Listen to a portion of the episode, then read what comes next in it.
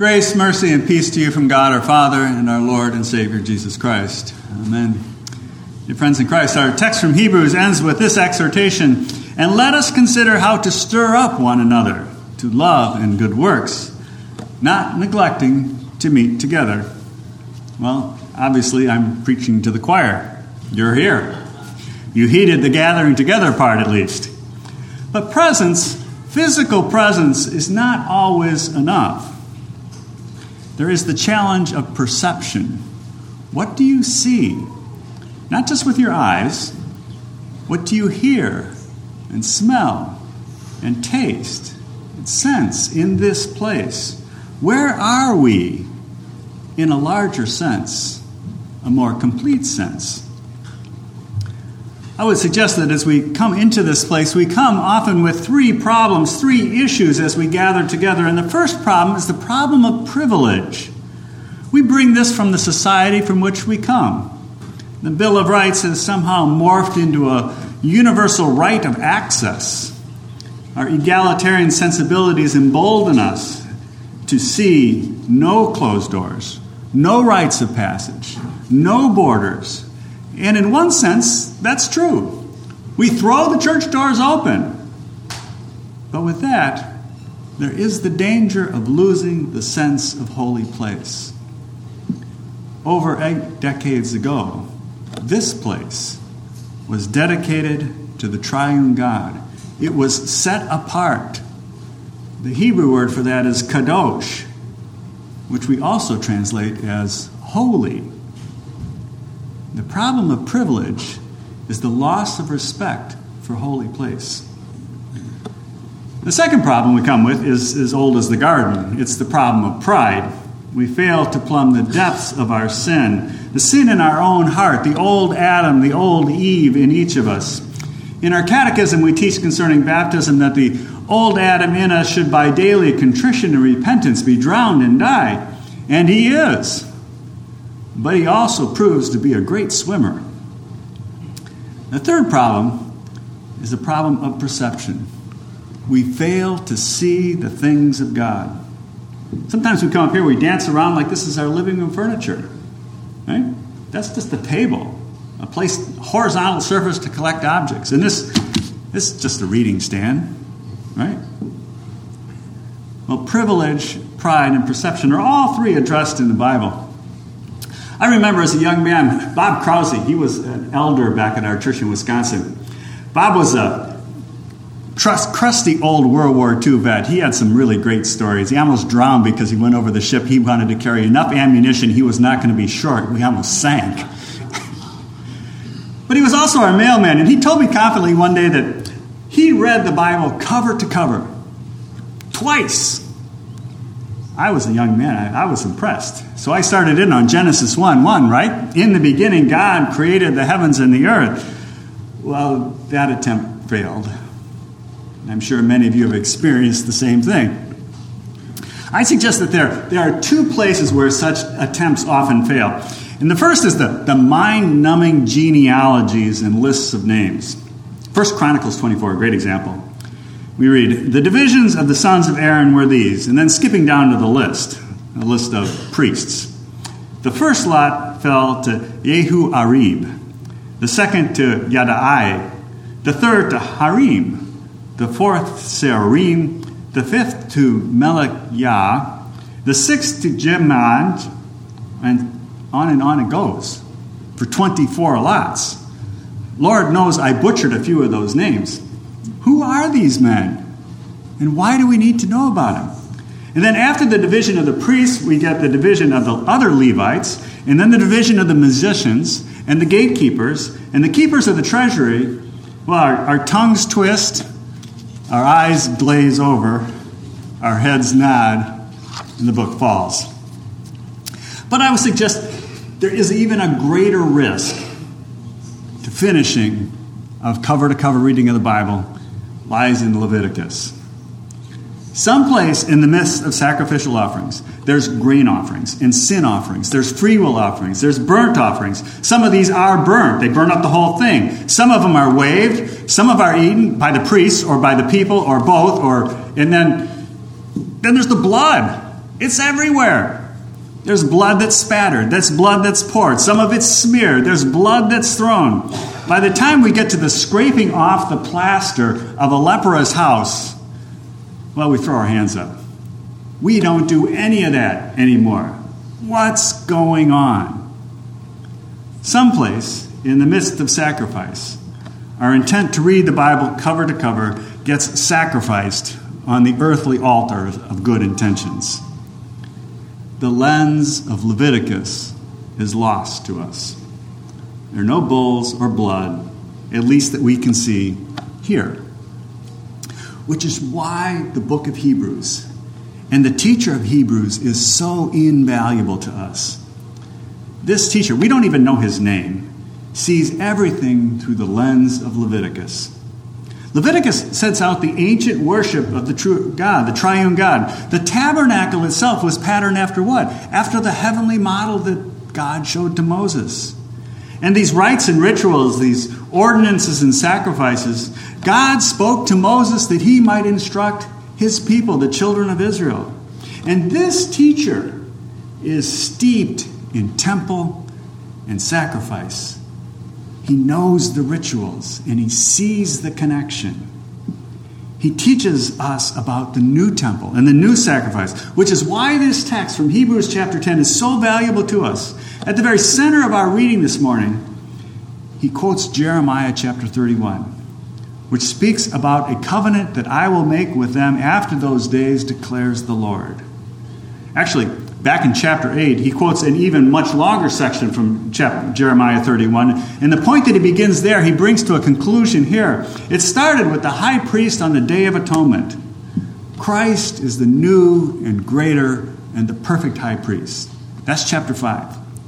He's the mediator of a new covenant. That's chapter 8, which results in a new divine service that's centered around him.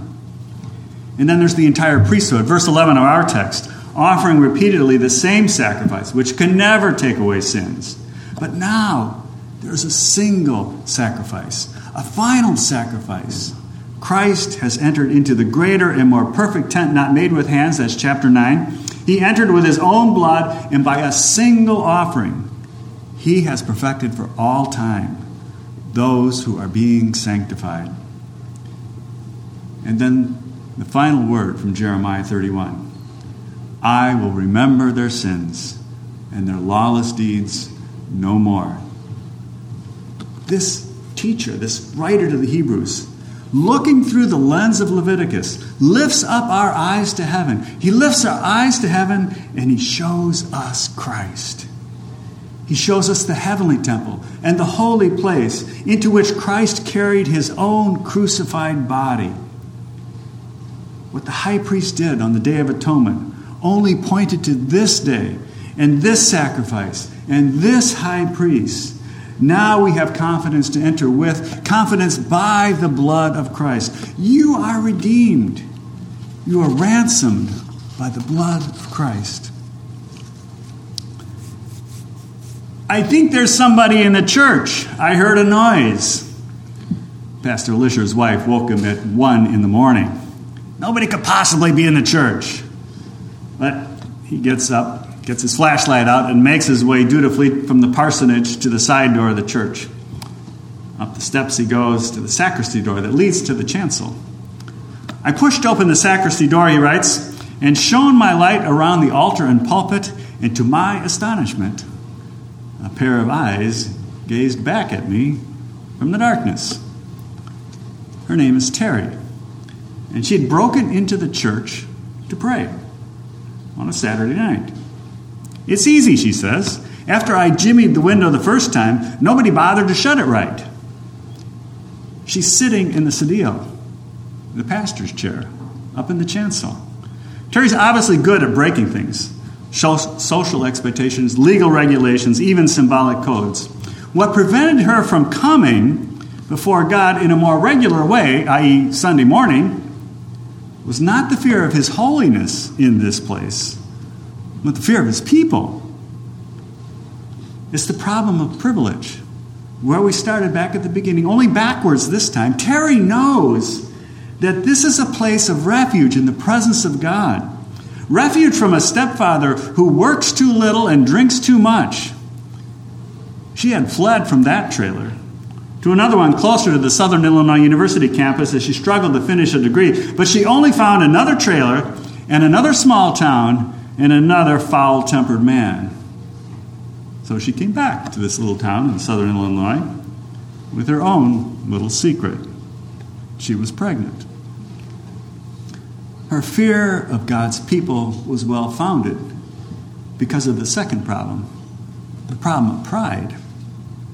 You see, Pastor Lischer's congregation knew Terry, or rather, they remembered her pregnant mother, and the memory came with guilt and silenced shame. Sons of the congregation were involved, influential families, and the gossip mill does not quickly forget. There was no clear answer as to who. There were several young men implicated. It's not our son, prideful parents declared. And when the pregnant te- teenager went away, Terry would say was driven away, and no husband followed, there was a sigh of relief. But the guilt remained. Pride has no greater enemy than gossip, and gossip has no stronger weapon. Do the problems of privilege and pride cause us to stumble? I mean, the doors are open, they're wide open. We talked about that earlier, but what about the doors of our hearts? A young man sleeping in front of our mailbox. Do we shoo him away or invite him in? We joke about our pew, but who is that stranger sitting there anyway? This text from Romans 10 is all about drawing near to God. It's never easy. Our sins and the sins of others get in the way. But there is a new and living way, as he writes, that he opened for us through the curtain that is through his flesh. In the face of privilege and pride, confession can be the hardest move. Confession, we claim, is wrought by the Holy Spirit, and we believe that. But it is also resisted mightily by the old Adam. We know his moves, all of them. We try to ignore our own sin. We try to justify them by the circumstances or by comparing them to others. We bury it under the sands of time, but the sands shifts. And that's what happened to Pastor Lischer's church. Terry's mother was gone, but now Terry and her fetus are here. But the Spirit is persistent. Change came slowly to that congregation.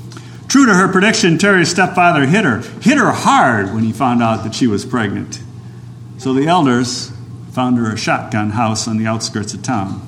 Not much. Three rooms, running water, stove, tank of propane. She agreed to pay 50 bucks a month. Some of the ladies found a couch, kitchen table, a window fan, various knickknacks. They had it furnished in about a week. It was collective confession. Pride gave way to privilege granted. Anonymous envelopes appeared on Pastor's desk with Terry's name on the outside and cash on the inside. With confession, forgiveness began to snowball. They had a baby shower in the fellowship hall. But the final scene straight out of Hebrews through the lens of Leviticus. In November, Terry gave birth to a girl. Up to that point, her story had only barely been under the surface of the community and so subjected to ferocious gossip. All that changed when they baptized Asia Teresa and welcomed her into the congregation. Pastor Lischer intoned the tone words of the baptismal liturgy do you renounce the devil and all his empty promises? He didn't address the child, though. He didn't address the sponsors. He spoke to the congregation. The divine service, in effect, was saying, Will you give up telling lies about one another? And the congregation replied with a thunderous, We renounce them. And water was poured over Terry's little Asia. In full assurance of faith, with our hearts sprinkled clean from an evil conscience, and our bodies washed with pure water. Verse 22. Pastor Lischer writes In the definitive act of church breaking, Terry, radiant in her only dress, shyly turned and faced them all. For a moment, at least, the gossip about the outsider caught its breath and fell silent.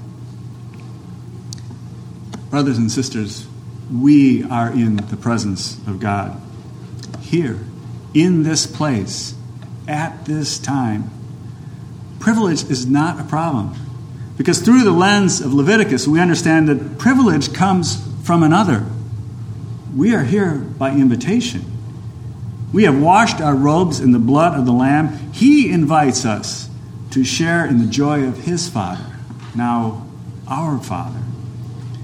And the problem of pride, well, it has simply changed its focus. Only the redeemed can stand here. Our pride, our praise focuses on Christ, who redeemed us and invites us to come and invite others to come and to receive what we have already received. And no longer is it a problem of perception, for here we see and touch and taste the holy things of God. He is truly here in His Word. In the body and blood we will shortly receive from His altar. Christ has brought us into the holy place, into the presence of God. Amen. Now may the peace which surpasses all understanding guard your hearts and minds through faith in Christ Jesus to life everlasting. Amen.